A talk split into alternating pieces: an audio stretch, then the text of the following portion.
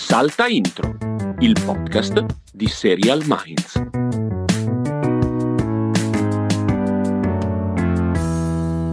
Castelli, l'energia che c'è quando si registra al mattino. Quante settimane, quanti mesi, forse quanti anni erano che non registravamo al mattino? Tantissimo. Mal di gola, Ok. mal di denti. Addirittura, Una- perché mal di denti? C'ho qua, c'ho un mezzo sospetto che sia il dente del giudizio. Porca Ah, C'ho questo mezzo sospetto. Con il dentista che quando vado a fare la pulizia mi dice e questi due denti di giudizio che rimangono li vogliamo togliere? Io, ma lasciali lì che non fanno niente. Eccolo qua, eccolo qua. Non vorrei andare solo perché ve- vedrei la sua faccia compiaciuta E il dice- din din din din din din Eh, din din din dei parte- soldi, degli a euro negli quello, occhi. Ma poi lui che dice "Te l'avevo detto che dovevi togliere il giudizio. Quindi vabbè, adesso vediamo cosa succede, dai, vediamo. Molto bene, quindi vuol dire Vediamo. che finalmente la pubertà è raggiunta, mi pare di capire. Sì, io ne- mi mancano già, ho, ho già tolto i due sotto, Mhm. c'ho ancora i due sopra. Hai capito. Eh, va così, vitaccia. No, io ne ho tolto soltanto uno in basso a destra, Sì? ma era talmente incasinato che mi hanno dovuto addormentare completamente in ospedale Sì? e per toglierlo hanno quasi segato via un pezzo di nervo, quindi io continuo, da, da due anni non ho sensibilità in un pezzo della- del labbro. E probabilmente Eh. sarà così forever, per cui tranquillo, è, un è una passeggiata. Io così. ti consiglierei di tenere gli altri tre a questo Esatto, punto. perché non ho- esattamente. Ho dovuto togliere per forza quello perché nel senso succedevano cose brutte, eh, però nel senso sì, eh, è successo. Gli Bene. altri tre E dopo- e dopo-. E dopo aver fatto scappare tutti quelli che hanno paura del Sì, dentista... sì, sì. Cioè, piuttosto mi tolgo dei molari per dare spazio di crescita al dente del giudizio. Esatto. Vabbè, Però vabbè, vabbè, allora, è un po' strana questa giornatina, questa Sì. puntatina di salta intro, vero? Dillo Sì, tu che mentre te perché- lo dici vado a prendere l'acqua perché me la sono Come? dimenticata. Ah, vai, vai, vai. Sì, è una puntata particolare perché ci sono solo tre serie nuove di cui parlare e una in realtà di cui parleremo molto poco perché è semplicemente una nuova versione di una serie che già conosciamo, mentre ci sono eh, una gran quantità di news che riguardano sia rinnovi e cancellazioni, sono arrivate un sacco, sia nuove cose, sia ehm, eh, insomma eh, notizie che sono un pochino più di sistema, un pochino più di struttura. E, e più naturalmente che parliamo di The Last of Us 1 per 03 lo facciamo un po' più in fondo. Un po' Sì, più e lo facciamo un po' più a fondo anche, secondo me, delle altre volte perché merita un un approfondimento diversa, è un po' diversa, ulteriore, sì, un ulteriore. Sì, sì, sì, sì, sì, sì. Esatto, io nel frattempo ho recuperato la mia acquina così posso idratarmi per bene in questa mattinata. Bravo. C'è il sole, Io- splende il sole su Milano Nord, tu hai il la tua urina di Io ho la mia urina. Esatto, ma è Ma tua no, o la acquisti a un mercato bio? Nel senso, è, è- è autoprodotta, Allora, capisci che l'idea... zero oppure... Secondo me se io dovessi bere l'urina Sì? sarebbe l'unica cosa in cui veramente il bio no, perché il bio vuol dire uno dietro un cassone che la fa nella bottiglia. Cioè chilometro zero. Invece vorrei che ci fosse un po' di purificazione. No, no, ma poi eh, la, presenti così all'interno di questa bottiglia Sant'Anna, è proprio tutto, è tutto giusto, tutto giusto. Sì, sì, è tutto giusto. Comunque, vabbè, dai, cominciamo. Dai, cominciamo, cominciamo. Oggi è venerdì 3 febbraio e la prima serie di cui parliamo è anche quella di cui parliamo meno, semplicemente perché così, se vi interessano le cose un po' esotiche, su Netflix oggi esce Class, Sì. e Class, a dispetto di questo nome che, boh, chissà che cos'è, non è altro che la versione indiana di Elite. Quindi, Attenzione, piace queste sono parole forti. Sei sicuro, Castelli, di questa tesi? Perché C'è è una presa di posizione così. molto forte. eh? C'è scritto così, la versione indiana di Elite. Ok, E quindi io direi che qua finita questa cosa. eh, direi di sì. Cioè, ehm, da Elite abbiamo sì. visto forse una puntata No, io ho basta. visto tutta la stagione, la prima stagione l'ho vista tutta io. Sì, sì, sì, sì, sì, esatto. È bene. proprio... Elite è proprio mamma Ma quindi, mia. ma quindi anche- mamma mia. ma quindi adesso anche class? No, no. Benissimo, no, no, benissimo, no. benissimo, benissimo. Allora, Neanche parlaci la tu invece di, di una serie di cui ti sei lanciato a dire una cosa, secondo Sì, me, sì, alla sì, sì. bestemmia. Prego. Guardando il trailer di Dear Edward, che arriva oggi su Apple TV Plus con i primi tre episodi e poi un episodio a settimana, ma tutto il venerdì esce su Apple TV Plus, non possono almeno cambiare il giorno, cioè fanno Eh, l'uscita anche- cinematografica proprio. Eh, che te devo dire? Pure Vabbè, sì. comunque sia. Anche Dear quelle Edward... che tornano escono sempre di venerdì. Cioè, Cosa? tragedia. Anche quelle che tornano escono Eh sì, sempre lo quello dico. È una Sì, sì, tragedia, sì. sì. Comunque sia, eh, Dear Edward, io ho avuto delle vibes alla This Is Us nel trailer, ma nel senso di vibes ti prendo, ti metto seduto e finché non piangi non ti faccio andare via. Cioè, proprio quel, quel sentimento lì, che è tanto così del ricatto emotivo, ma soprattutto è drama, drama, drama, drama all'ennesima potenza. Di cosa parla? Dear Ecco. Edward. Il caro Edward del titolo è un ragazzino che è l'unico sopravvissuto allo schianto di un aereo. Sono già commosso. Sei già commosso. Sì. E, e tutto questo lo sto dicendo senza avere un accompagnamento di piano e archi sotto, Esatto. cosa che invece è presente in ogni millisecondo del trailer. Quindi la storia, ovviamente, lui, da unico sopravvissuto di un disastro aereo, diventa una specie di star nazionale, perché ovviamente viene conteso da giornalisti, programmi televisivi, comunque diventa una piccola star suo malgrado. Ed è la storia di lui che deve affrontare questa nuova vita. Eh, sappiamo quanto è problematico, l- quanto sono problematiche situazioni in cui appunto c'è un, uno o pochi sopravvissuti a fronte di una grande moria di persone immaginarsela eh, tutto questo ritagliato su un ragazzino che quindi perde la famiglia, cresce con la zia che è interpretata da Taylor Schilling, ovvero la protagonista di Orange is the New Black. E eh, oltre alla sua storia c'è la storia di qualche altro personaggio dell'aereo, in particolare quella del marito morto sull'aereo di Connie Britton, che scopre che il marito aveva un'altra vita. Quindi è una storia, è l'ennesima storia del cosa succede a chi rimane e non a chi muore. Quindi c'è, cosa c'è il dopo? Qual è il dopo? Un po' un leftovers senza che venissero strappati Senza il soprannaturale, diciamo, Adam sì. Smith. Esatto, e... tu bevi urina, va bene. Comunque Oh, eh, sia... vabbè, ogni volta lo devi dire. Eh sì, sì, perché mi- ogni volta mi sconvolge. Va bene. La storia dal trailer è veramente una situazione oltre il dramma, ma proprio oltre, che devi piangere per forza, perché sembra che il momento forse di maggior sollievo è il momento in cui questi personaggi partecipano alla versione alcolisti, alla versione lutto degli alcolisti anonimi, in cui tutti quelli che hanno avuto un lutto vanno lì e parlano, e quello è il momento catartico. Per cui a me veramente io, Guarda, io- io quando c'è il, fino a un certo livello di dramma ci arrivo, quando ci sono malattie, quando ci sono cose, mi fermo. Qua siamo abbastanza oltre. In realtà io sono d'accordo con tutto quello che hai detto, cioè anch'io esattamente questa impressione, io contesto eh, solo il paragone con This Is Us, nella misura in Ma cui... sì, è, è figura, è No, è, strasuperficiale. ver- no, è vero che c'è il tema, c'è nuovo dramma, che però This Is Us non era, cioè, palesemente non era così pesante. Questa roba qui non siamo nel dramma e nel commovente, siamo nel patetico, ma patetico nel senso etimologico del termine, proprio del- di quel tipo di pathos. eh. Quindi eh, a me fa molta paura, mi dà l'impressione di una roba che potrebbe essere anche scritta benissimo, ma proprio una roba che appunto esce di venerdì e io di venerdì No, devo no. guardare questa roba mi viene proprio l'ansiella. Comunque il creatore è Jason Katims, non l'abbiamo detto, che era già eh, creatore, ma siamo sicuri che era lui il creatore di Friday Night Lights? No, creatore no, era uno degli così. autori, penso. Era uno degli autori di Friday Night Lights, che, dove c'era anche Connie Britton. Che di suo Friday Night Lights eh, aveva comunque, tendeva un po' al No, no, dramma, era- però era era smorzato. Però vabbè, era sportivo, era quello che vuoi. Questa roba qui è veramente... Cioè, sì, no, l'idea è che veramente è un ragazzo, un ragazzino, boh, quanto avrà? 11-12 anni, quel bambino lì, Tutti- quel sì, ragazzino. il- il- sì, il fatto che tutto il peso del lutto, dell'elabor- dell'elaborazione del lutto, passi principalmente attraverso un ragazzino è una cosa, Sì. mamma Tra l'altro, mia. il ragazzino protagonista, Colin O'Brien, si chiama l'attore. eh, ci aspettiamo fra una decina d'anni problemi di alcolismo. Sì, problemi sì, di- sì, sì. sì, sì, sì, cioè, C'è una qui, scena che- che aspettiamo.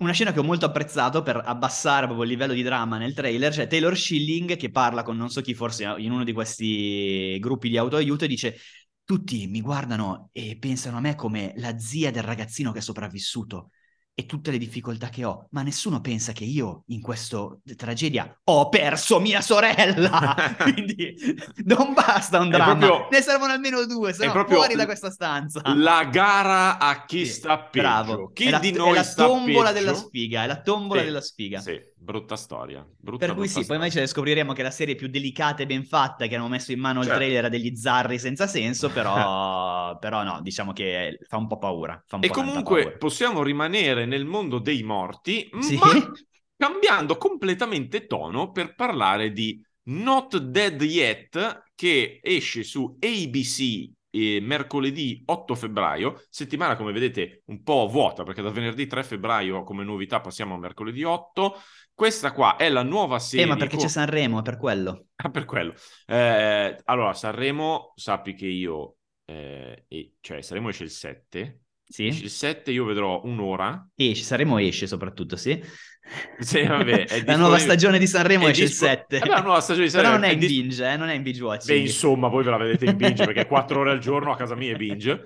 Ma comunque mi guarderò un'ora che mi farà sentire meno in colpa dal punto di vista professionale e poi vado a Hogwarts, perché esce Hogwarts Legacy. Ah, è vero, me e quindi detto, io vado, è che vero, da quello ho vero. capito dovrei riuscire ad avere il 7 e non il 10 se preordino, non lo so. Poi vado a Hogwarts, voi state lì a, a Sanremo, io vado a Hogwarts.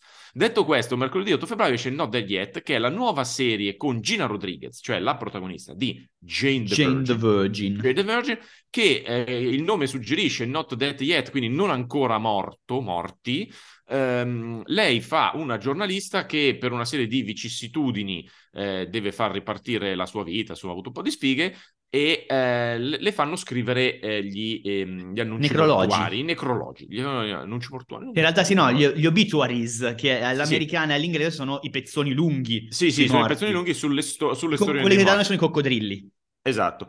Eh, qual è la differenza rispetto a una roba normale? È che c'è l'elemento soprannaturale perché lei sti morti effettivamente li vede e ci parla. Cioè questi morti la raggiungono in modo che lei possa scrivere la storia di questi morti partendo dalla prospettiva effettivamente di loro che gliela raccontano. È naturalmente una comedy eh, che ogni puntata c'è un morto diverso che per motivi differenti sarà simpatico, curioso, buffo, quello che volete e lei attraverso il parlare con i morti riuscirà a avere successo nei suoi necrologi. Io Castelli, devo- vai, vai, scusa, finisci. No, io, io chiaramente stiamo parlando di una serie ABC generalista, super, cioè non è che abbiamo aspettative di una roba di chissà che livello, però, però il, il trailer l'ho trovato freschetto, cioè l'ho trovato una cosina simpatichina che, che tutto sommato mi può star bene. È, è tratto da un romanzo di Alexandra Potter che si chiama, tra l'altro non c'è niente con i morti il nome, che è Confessions of a 40-something fuck up, vale a dire Ok. eh, confessioni di una quarantenne che ha mm, sbagliato tutto, Sì, che sì, sì. Una, una sfigatona e, mm, e basta. E quindi, boh, io... Io ho due cose soltanto da dire sul trailer. La prima è le faccette di Gina Rodriguez, proprio insostenibili. sì. Veramente, Eh, cioè, sì, tutto il trailer si regge solo su queste faccette Eh. e questo non è un buon segno. Anche the Virgin si, si leggeva sulle Esatto, faccette. Gina Rodriguez. esatto.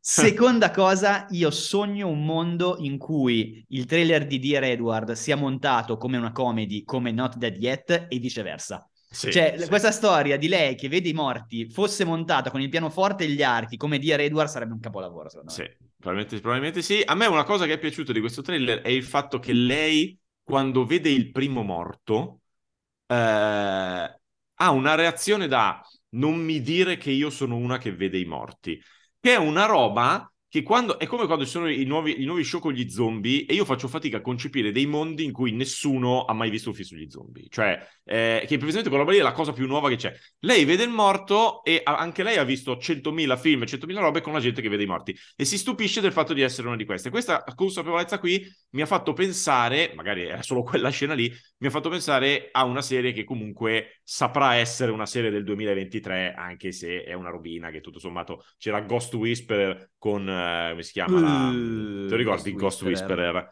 Con, Sì, sì. eh, eh, non mi ricordo, ah, Jennifer Love Hewitt, eh, che non era comedy, però anche lei insomma parlottava con i morti. Nel 2023 si può fare ancora, basta, avere, basta sapere che è il 2023. Ecco, io dico solo questo. Molto bene, C'è- ci rimane soltanto un'ultima segnalazione di cose in partenza, ovvero giovedì 9 febbraio, compleanno della mia mamma, arriva la prima parte della quarta stagione di You su Netflix. Il compleanno della mia mamma è il 7 febbraio. Incredibile, incredibile. Io non l'ho mai vista insieme, tra l'altro, loro due, eh? mai vista insieme. E la mia mamma lo sai che si chiama Aurora Villa, sì. Sì, sì, sì, sì, sì. Quindi è una festa. I know, è una know. festa. Molto bene, comunque la, la prima parte della quarta stagione è appunto il 9 febbraio, la seconda parte arriva il 9 marzo, compleanno di, boh, non lo so, di qualcuno sarà il Vabbè, compleanno il 9 marzo.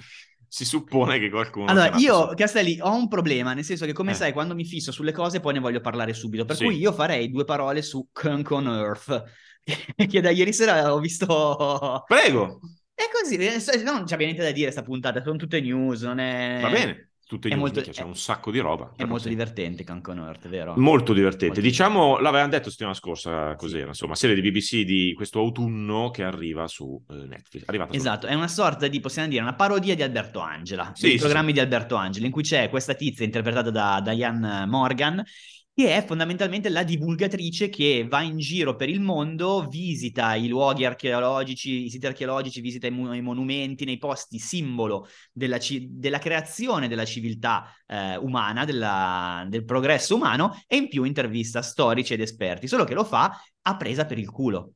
Sì. Per cui cioè, lei va nei posti, guarda i posti e dice una volta qui era tutto noioso, per fortuna adesso è arrivata la civilizzazione. Fa domande del tipo ma quindi chi ha inventato la civilizzazione? C'è una persona che l'ha inventata? E una delle scene insomma più carine è quando vanno, va in una grotta per uh, vedere le pitture rupestri e si vedono le, le tipiche pitture rupestri dei, con i disegnini degli uomini e delle mucche. E lei Sì. parla della la grande guerra degli uomini contro le mucche. Sì. e poi mostra. E poi nel corso del tempo l'uomo è riuscito a sottomettere tutti gli animali i polli, la- le galline e persino il suo acerrimo nemico la mucca. Cioè, il tono è questo cioè è proprio surreale idiota No, io tra l'altro... Sì, Però sì. la cosa interessante è che hai questo tono qua nei, nei pezzi, diciamo, nei raccordi, nei pezzi monologati suoi, e poi la vera intuizione che arriva, da quello che ho capito, arriva da altre due serie di Diane Morgan, una sulla Gran Bretagna e una, un'altra su non mi ricordo cosa, però il- comunque sempre fatto in questo modo, è che lei le domande agli storici, cioè gli storici non sono in parte, gli esperti non sono in parte, parte in commedia, cioè loro sono lì convinti di fare l'intervista ad Alberto Angela, essere intervistati da Alberto Angela, e lei invece fa delle domande che sono meravigliose. Allora, io non lo so se questa cosa è vera, nel senso che lei è una comica abbastanza famosa in Inghilterra, quindi io non ci credo che loro non sanno chi sia tutti. Però di sicuro allora è, stato, allora è stato detto: noi non ti diciamo che domande ti fa, e tu gli rispondi come sei un filosofo, sei un archeologo, tu rispondi da filosofo all'archeologo e riescono fuori. Io vorrei fare uno spoiler, mi prendo la responsabilità, ma per dire questa roba qua, io però l'ho visto solo la prima. Io anche la seconda. Lei annuncia, eh, allora non mi di niente, lei annuncia la seconda di- eh, che- sarà sulla religione e nell'annunciarla in mano la Bibbia e il Corano e dice e finalmente risponderemo alla domanda su qual è il migliore fra questi due libri. Io l'ho trovata non solo una roba che rischia di causare dei problemi fisici, ma è una roba bellissima, cioè non vedo l'ora di vedere la seconda puntata. Quindi Sì, no, sì, sì, la seconda puntata parte da lì, poi parla anche del Medioevo, perché la cosa divertente è che c'è, lei mh, sbaglia ovviamente apposta anche gli accenti, quindi Dark Ages, cioè i secoli bui, Sì. lei lo pronuncia Dark Ages. E quindi mi dica, dottore, questi Dark Ages, Dark Ages, ah, si dice Dark Ages, e almeno due o tre volte fa sta cosa, poi c'ha dei tormentoni interni, no, è, è- è veramente idiota, ah, veramente idiota, Sì. ma anche molto divertente, cioè fa Sì, proprio sì, sì, ridere. no. Quell'idiota intelligente, È cioè una risata svuota, conto- è proprio ma- svuota cervello. Ma ti rendi conto di persone che hanno guardato una certa situazione, tipo le pitture rupestri, l'hanno guardata e hanno detto adesso dobbiamo farci venire in mente Sì. cosa farebbe una persona stupida di fronte a questa roba qui. Ed è il- un pensiero che devi mettere però, cioè una roba che devi fare. Sì, che devi mettere, devi fare e devi mettere, mettono con una frequenza pazzesca, cioè nell'arco di un minuto ci sono almeno tre battute o tre giochi di parole o tre cazzate, cioè c'è Sì. una frequenza di eh, parti comiche che è allucinante, c'è un lavoro di scrittura enorme in Sì, questa sì, serie. E niente, così, così, Va bene. semplicemente. Va bene, andiamo dopo, dopo questo momento di belle cose arrivano le brutte cose, perché una delle notizie di questa settimana che più hanno influ- che più influenzeranno la nostra vita da qui a pochi mesi sono le nuove politiche di Netflix sulla, eh, sulla condivisione degli account che dovrebbero partire da marzo. Dovrebbero partire da marzo. Sì. Eh, che Sì, dire? sì, va- sì. Tra vabbè. l'altro di una complicatezza devastante, diciamo. Ma allora sì, perché loro hanno dovuto fare questa cosa, siccome loro... Allora, il concetto è che Netflix mh, sta perdendo soldi, sta, vabbè, non voleva più che noi abbiamo un abbonamento, che ne so, che da quattro devices, da quattro profili, e questi quattro profili, questi quattro profili, ognuno è, in una città diversa perché siamo tutti amici che condividono l'abbonamento. Non voleva più fare questa cosa. Per evitare questa cosa qui bisogna fare in modo che i profili, che continuano a potersi creare perché mamma, papà, figlio, cioè Sì. si possono creare, ma devono tutti sostanzialmente essere nello stesso posto. Per verificare questa cosa, eh, chiaramente si va a guardare. Uscirà un messo comunale per... Esatto, si va a eh, guardare il wifi, sostanzialmente Sì. gli IP del wifi per vedere dove sei. Però allo stesso tempo devi essere in grado di, che ne so, ho il mio telefono e sono in metropolitana, sono fuori da casa mia, questa cosa si continuerà a poter fare, però per esempio se vai in vacanza per due settimane eh, Netflix comincia a percepire che continui a collegarti da un altro posto e probabilmente, no probabilmente è così, manderà delle, delle richieste di ehm, verifica. Sì, sì, OTP, quelle cose lì da codice. Sì, che praticamente doppia... ti arriva una roba per cui ti arriva il codice che può essere via sms o via mail, eccetera, eccetera. E in generale, se tu le cose che la condivisione prima con gli amici non si può più fare perché quelli sono in un'altra città e nell'altra città lui dice no ragazzi, ma qua siete in un'altra città, non funziona. Esatto, più. cioè il discrimine diventa che tu per far parte di un nucleo familiare, quindi di un nucleo che condivide la, lo stesso account, devi loggarti dentro il tuo account Netflix almeno una volta a settimana in quella che viene identificata come no, il, al mese, wifi principale, no, settimana. Mm, c'era sì, scritto sì, ogni sì, 31 giorni. Io avevo letto ogni 7. No, secondo me ogni 31 giorni e ogni, ogni 7 giorni ti arriva la notifica se sei fuori. Secondo ah, me. ok, ok, ok. Sì, sì. Vabbè, ci sta, sì, perché se no ogni settimana, cioè se uno No, va via effettivamente una settimana, settimana cioè, non puoi. Comunque sì, una volta, cioè se voi scroccate l'account di, De- di Diego Castelli, una Sì. volta al mese dovete andare da lui e aprire Netflix collegati Sul- sul alla wifi, rete wifi sì. del Castelli. È un po' complessa. Sì. Quello che non si è capito, e mi pare che ancora non sia stato detto, è che la condivisione degli account dovrebbe essere ancora possibile, ma semplicemente con sovrapprezzo. Allora, questa cosa l'avevo letta su qualche sito americano qualche settimana fa, si parlava di eh, 3 dollari o euro in più al mese per ciascun condivisore, diciamo così. Sì. In sostanza, in quel modo diventerebbe quasi uguale il costo rispetto alla, al Beh, allora, però, singolo, al piano più ipotizz- basso. però ipotizzando, se io ho un abbonamento, quello massimo, diciamo, da 15 euro, che Eh, c'ho no, il- secondo me no, devi ragionare sull'altro, secondo me... Sì, perché se, se ragioni su quello, dici, ho 15 euro, 4K, quelle menate lì, poi un'altra persona dice lo fa da casa sua e aggiunge 3 euro, è diverso che fare anche lui 15 euro da quel punto di vista. Sì, sì, sì, sì.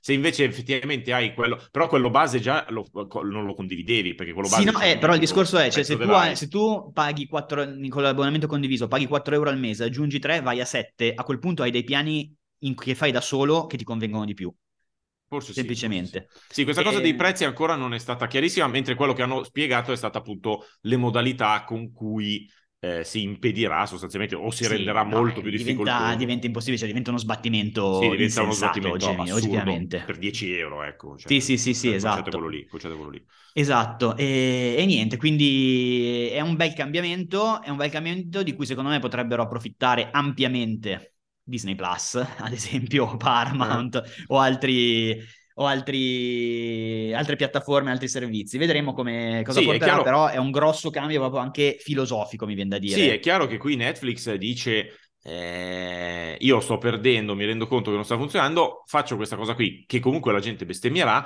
ma la faccio pensando che la gente comunque non rinuncerà ad avere Netflix perché se non hai Netflix sei uno sfigato. Cioè questa è, È una la base. scommessa quella, È, è una scommessa scommessa, perché cioè non è sicuro che È una cosa così. che un tot di anni fa sarebbe stato palese, ultimamente, oggettivamente, cioè tutti, tutti, tutte le, non è solo una questione di bolla, però tutto, tutti parlano di quanto sia calata comunque la qualità media dei prodotti Netflix. Per cui, nel senso, se fosse, questa cosa fosse successa davvero un tot di anni fa, quando era ancora in totale crescita la qualità dei prodotti, adesso, adesso di cose perdibili ce ne sono, ce ne sono tante. No, tra l'altro in questo mi viene da citare, cacchio non mi ricordo se era Eliana o Erika, secondo me Ok. è Eliana, che ci aveva detto che... Nostra ascoltatrice. nostra ascoltatrice di, di, di, di, Salta Intro, e ci aveva detto che per esempio adesso di fronte a una nuova serie di Netflix che dura 10 puntate, dice io prima aspetto di sapere se la rinnovano. Ecco, sì. Perché l'ultimo periodo di grandi cancellazioni, in realtà non solo di Netflix,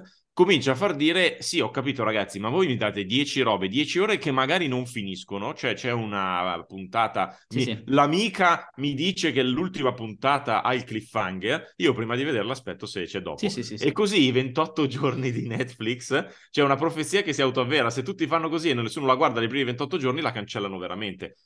Tempi interessanti ci aspettano. Tempi interessanti, sì, sì, no, una scelta davvero coraggiosissima, cioè coraggiosa comunque, e tra l'altro che coincide con eh, l'abbandono di Reed Hastings, che non è più il, C- il, eh, oddio, il CDA, il, il CEO CEO. della, della società, ha lasciato a Ted Sarandos, che è lo storico ehm, responsabile dei contenuti originali, e a un altro tizio che ora non mi viene in mente. Vabbè, dai, cioè non ci ricordiamo i nomi degli attori, ti pare ci Ma ricordiamo infatti, i nomi dei CEO, infatti, cioè, ma se- ma per cortesia. Ma infatti, ma Va infatti, bene. dai, andiamo avanti con queste news Faccia- che ne abbiamo 700. Facciamo un'infilata di rinnovi e cancellazioni, dai. Sì. Allora, Allora, arriva un nuovo spin-off di The Good Wife che produce serie per gemmazione più che, non so, una talea in una serra. Ho detto cose a caso completamente.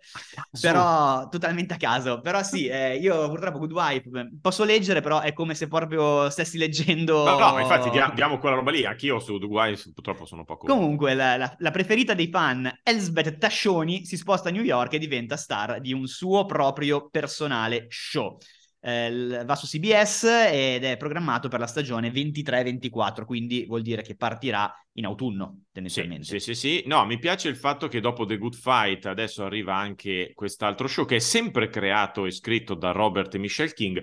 Io, a me piace tanti, devo dire che mi dà una botta di romanticismo quando ci sono marito e moglie, che come i Palladino, no? Sì. E Michelle Palladino è...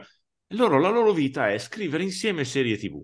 Che alla fine, se vai d'accordo, cioè è proprio il sogno della vita, della- del, del matrimonio, non so come dire. Se invece ti stai un po' sulle balle, no. Però se ti stai un po' sulle balle non fai questa roba, secondo me. Esattamente. E invece si sono trovati bene. E d'accordo. Invece, allora, Vai. dico io un po' di... Raffica, tu, siccome tu- raffica. tu sei bravo con le cancellazioni, io dico un po' i rinnovi. Allora, Vai. hanno rinnovato Family Guy e i Simpson, rispettivamente tutte e due per due stagioni, quindi stagioni 22 e 23 per Family Guy e stagione 35 e 36 Che per i. Simpson, che è una roba incredibile. Eh, hanno rinnovato, sono solo felice di questa cosa, hanno rinnovato Extraordinary di Disney Plus, di cui abbiamo parlato molto bene nell'ultima settimana e mezza. Hanno rinnovato anche La Brea di NBC, a cui Eh? non, davo, non davo due lire. Che, Cos'è che- la Brea? La Brea era quella che si apriva il buco per terra, dai. No, Sì, la serie che si apriva, bu- si apriva il buco per terra e quindi così. Hanno rinnovato... È molto Acap- grosso sto buco se ci mettono tre stagioni a chiuderlo, eh? Sì, perché andavano dentro e finivano in un altro mondo. Ah, giusto. Era talmente gigante che... Eh, hanno rinnovato Acapulco, la comedy eh, un po' Latina. Sud America latina di Apple TV Plus, che noi abbiamo cagato poco, in realtà ha i suoi bei fan, però vabbè, è andata così.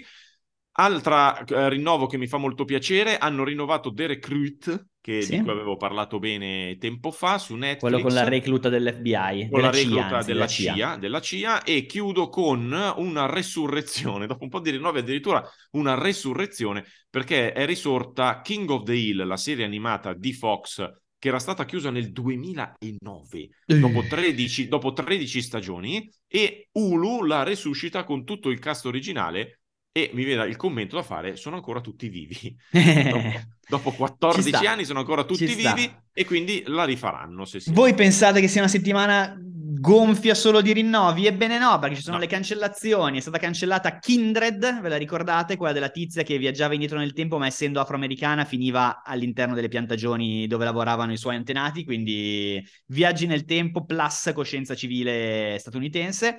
Non era esattamente questo capolavorone, mi pare di No, ricordare No, no, no. non ci coglie di sorpresa. Cancellata da Hulu anche Reboot, che invece ci era piaciuta parecchio, abbastanza Sì. almeno. Eh, quindi Hulu sta facendo un po' di, di moria, un po' di mattanza. Viene il dubbio che forse ci sarà una mattanza anche della stessa Hulu. Nel senso che stanno togliendo tutto quello che c'è su Hulu e prima o poi per inglobarlo penso dentro un Disney Plus Sì. colossale. E A me, però... a me veniva da ridere perché è venuto in mente che stanno facendo le puluzie. Le pulizie. Molto belle, molto belle. Chiedo, chiedo scusa a tutti. Prego, ti Poi prego, vai HBO avanti. Max, HBO Max ha cancellato anche Pennyworth, la serie su Alfred eh, di Batman, che è arrivata alla terza stagione, comunque anche Doveva... una buona eh, vita. sì, sì, non c'è la, sì, non c'è la quarta. sì. E poi verrà cancellato drrrr, Showtime, in quanto canale, in quanto canale.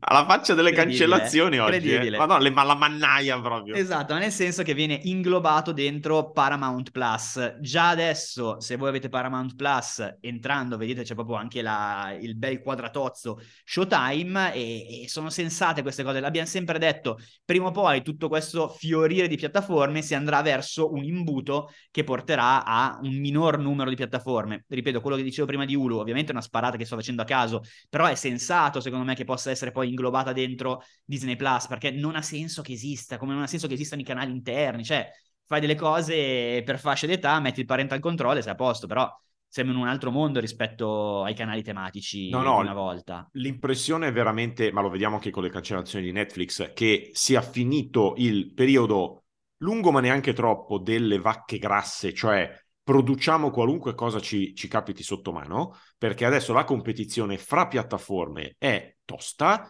e quindi non si può produrre qualunque cosa si cancellano le cose che non funzionano e si cancellano subito e si cerca di accorpare e razionalizzare le risorse, che da un punto di vista nostro di spettatori può essere una buona cosa perché meno serie e più belle sarebbe un'ottima cosa.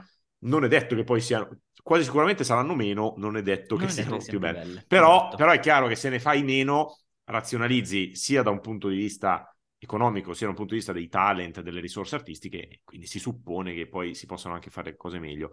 Però oh, hai, sì, sì. Eh, hai, detto delle due cancellazioni. No, esatto, cioè la cancellazione di Showtime si porta dietro anche la fine di American Gigolo, di cui ci interessa relativamente, e di Let the, the Right One In, che invece tu avevi apprezzato.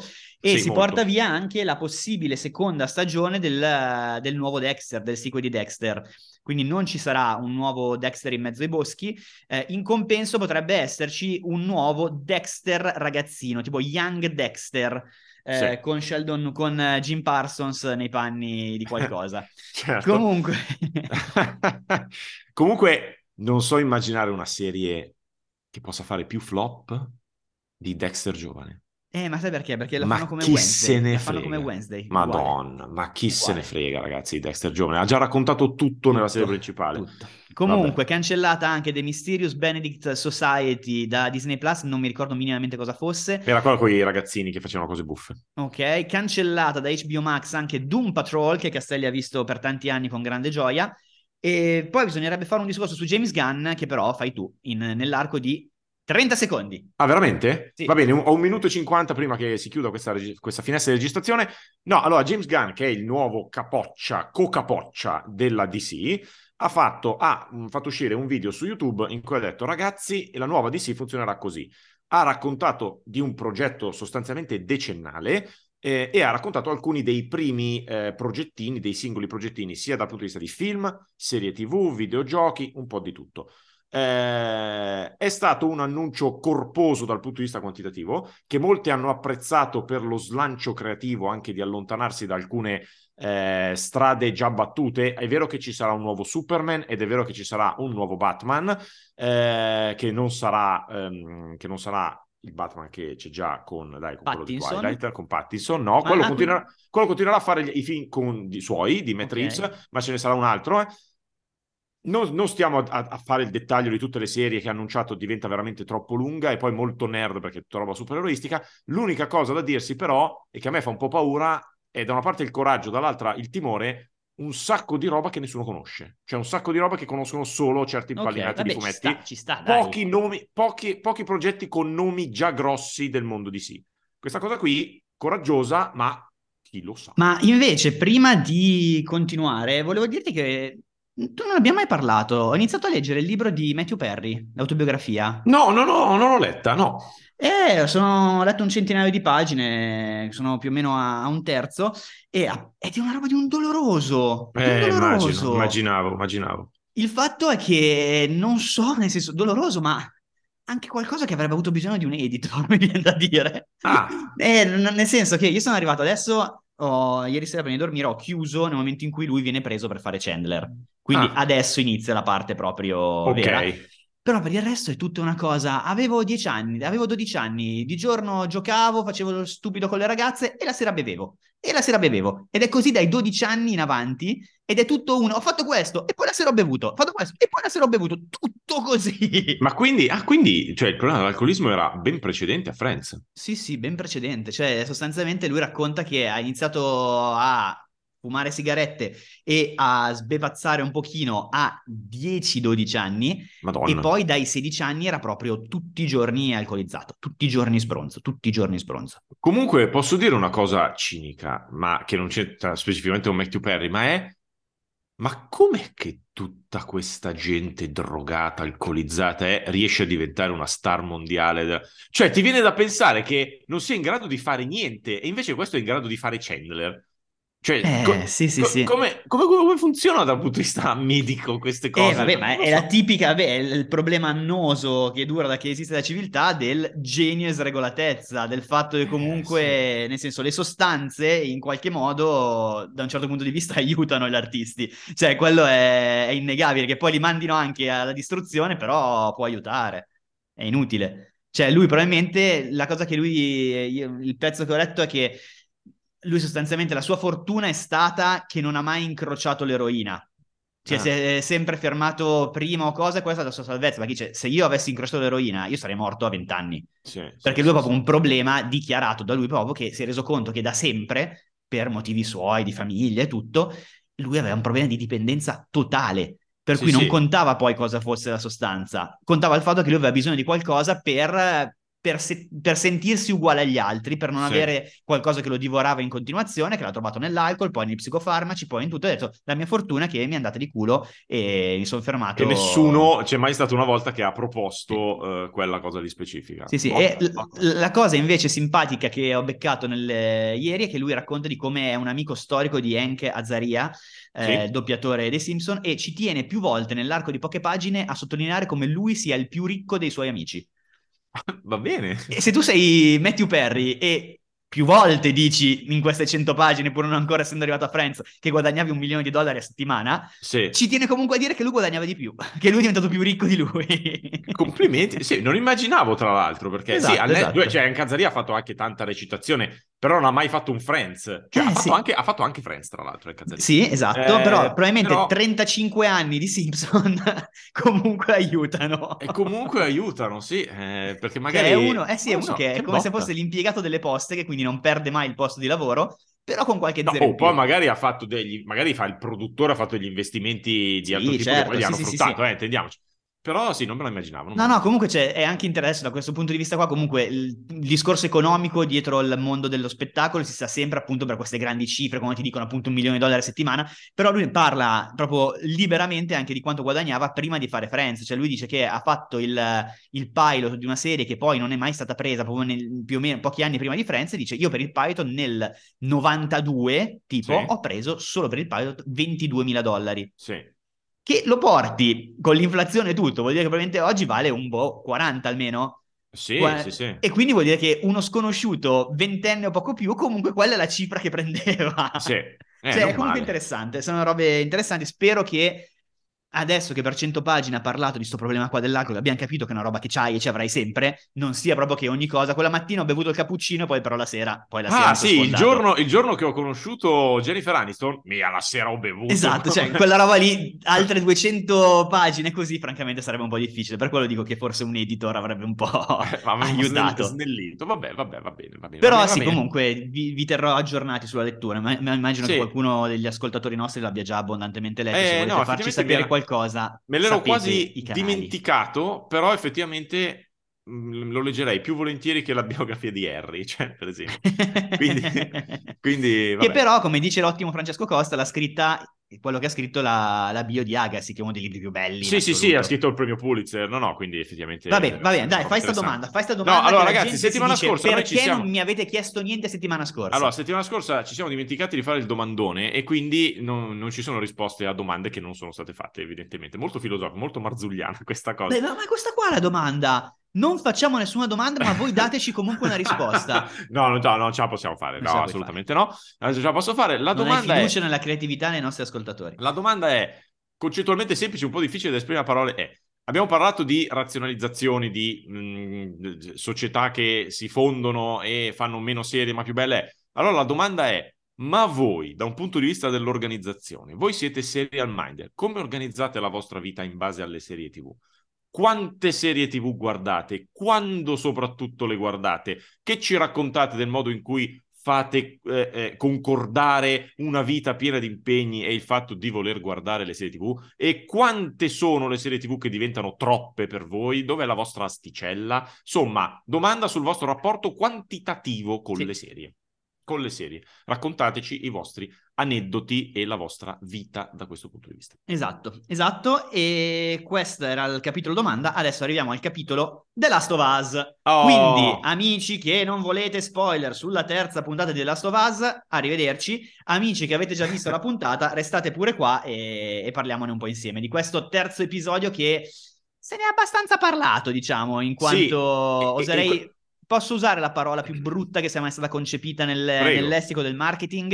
Una Prego. puntata disruptive. Ok, non pensavo che avessi usato Sì, questa sì, parola. Sì, sì, sì, sì. E sì, tra l'altro mi viene da dire che se tra, queste, tra, tra le persone, se qualcuno se n'è andato via perché non ha ancora visto la puntata, mi viene a dire vita difficile sui social, però nei giorni dopo la puntata, perché effettivamente almeno i concetti base veramente Che bello, sai che il fatto di non usare più Facebook mi ha liberato totalmente da questo No, ma problema. per esempio, per esempio i miei genitori, che lo guardano in italiano una settimana dopo, però non vanno così tanto su Facebook, e nella loro... a parte mio padre non ha Facebook, mia madre ce l'ha, ma nella sua bolla ci sono i buongiornissimi. Sì, certo. Quindi non è che ci trovi tanto le cose. Comunque parliamo di questo terzo episodio che tra l'altro diciamo anche nel frattempo che The Last of Us è stata rinnovata per una seconda stagione, notizia scontata, meno scontata il fatto che Neil Druckmann e, e, e Bazin hanno detto che potrebbe essere che la- eh, la- il secondo gioco di The Last of Us potrebbe non bastare una stagione per farlo, Ok. che è anche un po' una paraculata perché prima che arrivi il terzo gioco di The Last of Us potrebbero passare anni e quindi lo dicono facciamo che intanto il secondo gioco diventa due stagioni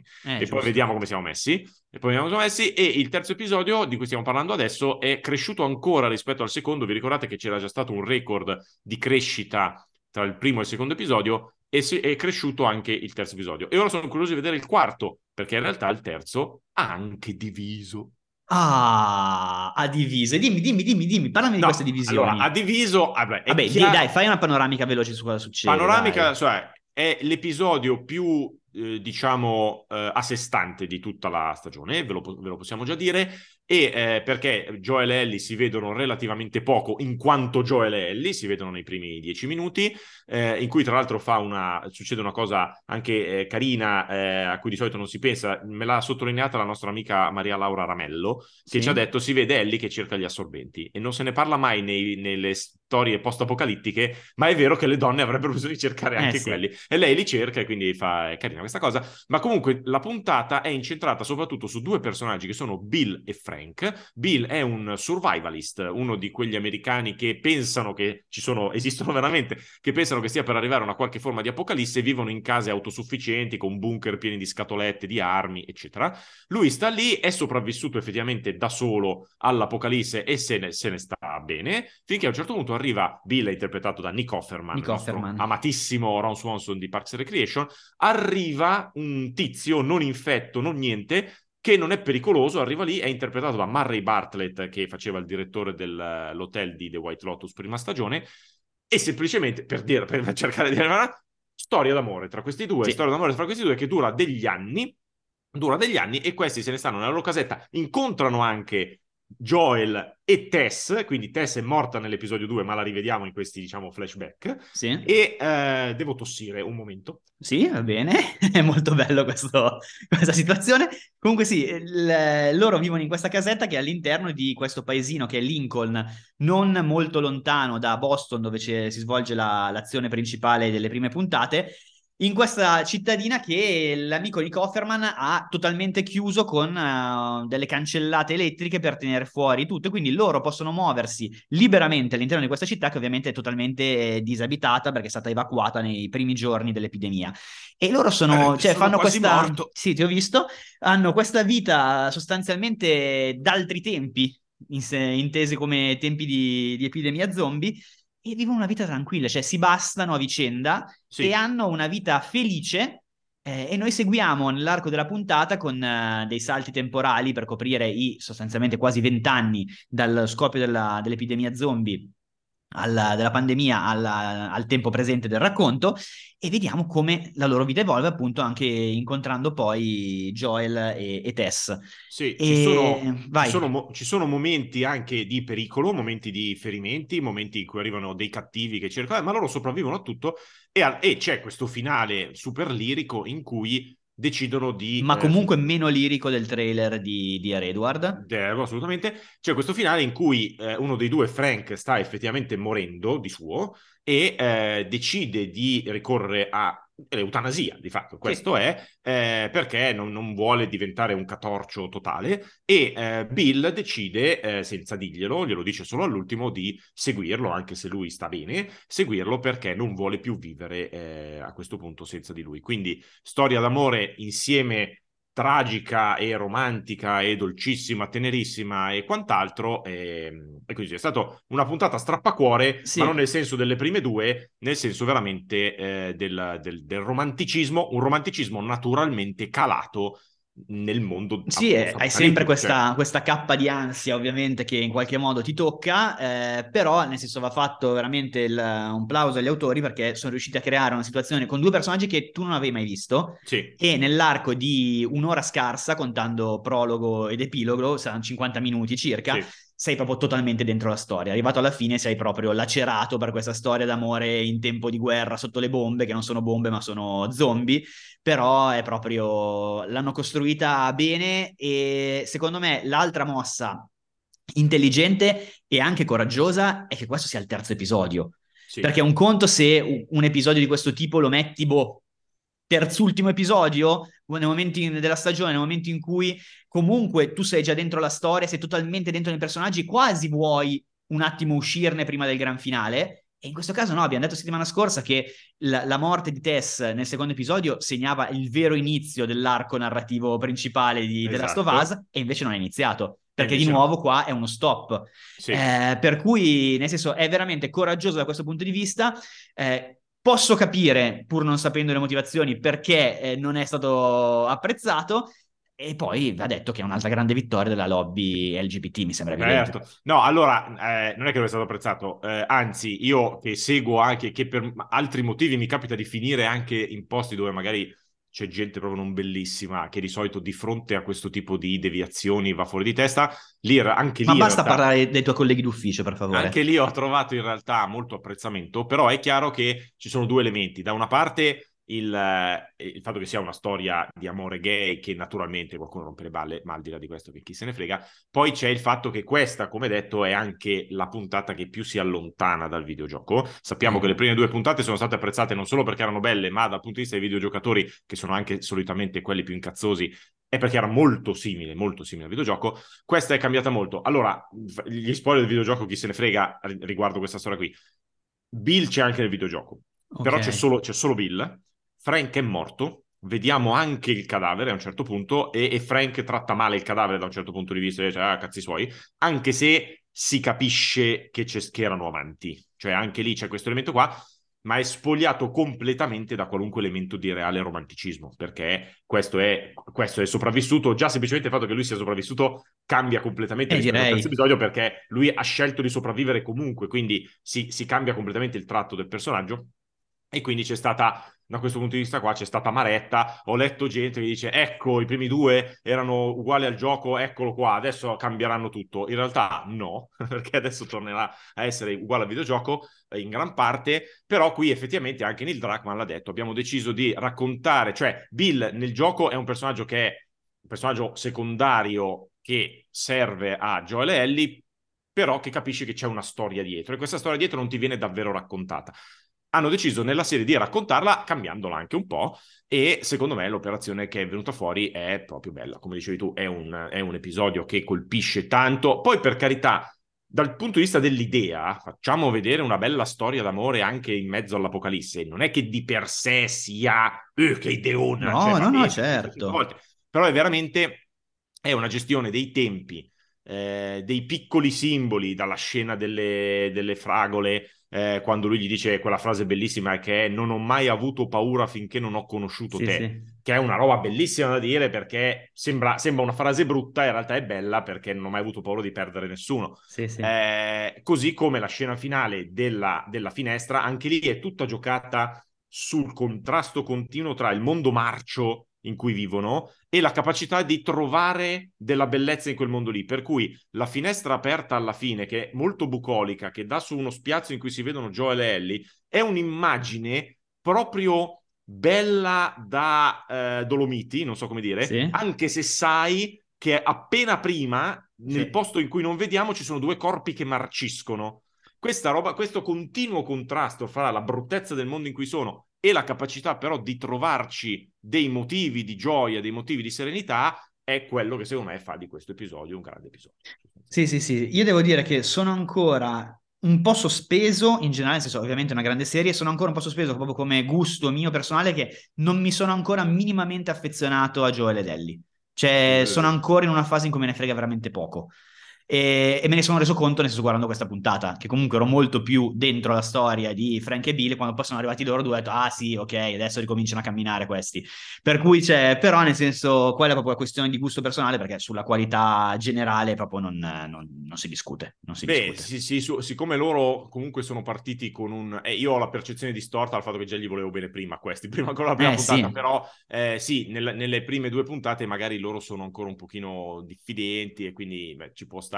Io trovo tra l'altro che il fatto che questa sia una puntata molto a sé stante, ma riesce a attaccarsi bene alla storia principale proprio perché Bill ha- riesce a insegnare qualcosa a Joel. Cioè, Joel e Bill che si guardano un po' in cagnesco perché sono uguali, perché sono sì. due sopravvissuti, molto più di Tess e Frank che cercano invece di trovare il buono, di trovare della speranza. Loro due sono due sopravvissuti, ma quando Bill muore dice, e dice a Joel sostanzialmente con la sua lettera guarda che io ho capito che questo semplice fatto di sopravvivere non ci serve e soprattutto non è obbligatorio, cioè possiamo ancora trovare le cose belle, è il motivo, cioè ci sono delle cose per cui vale la pena combattere ancora e lì Joel senza improvvisamente scoppiare di affetto per Ellie, ma capisce che effettivamente lui gli anni che ha passato dopo la morte della figlia a semplicemente buttare i cadaveri nelle fosse comuni effettivamente sono stati un po' sprecati e c'è la possibilità di fare qualcosa che conti. Ed è un tassello importante nella crescita del personaggio che arriva in una puntata in cui non si parla di quel personaggio. Quindi Sì, sì, sì. bene, quindi tutto bene. Adesso comunque, appunto, per, come dire, per rassicurare, è que- questa è effettivamente la puntata più lo- lontana, mentre poi si ritornerà un po' nell'alveo di quello che dobbiamo fare. Insomma. Nell'alveo. Nell'alveo. Molto bene, molto bene, molto bene. E, e niente, Castelli, sembra che siamo arrivati in fondo a questa Sì. magica puntata. Sì, Siamo arrivati in fondo, quindi noi ci risentiamo se volete martedì su Salta Intro Plus, dove come sempre commentiamo tutte le nuove serie che abbiamo visto. Eh, e, e sì, abbiamo parlato molto lunedì e martedì di, di Shrinking, che a me sta piacendo molto. Castelli non è ancora convintissimo fino in fondo, ma siamo tutti e due comunque apprezzando. sì. Eh, e niente, altrimenti noi ci risentiamo venerdì prossimo qui su Salta Intro su tutte le piattaforme gratuite, a meno che non vengano cancellate come Showtime. Esatto. Vabbè, ciao. Ciao. Salta Intro, il podcast di Serial Minds.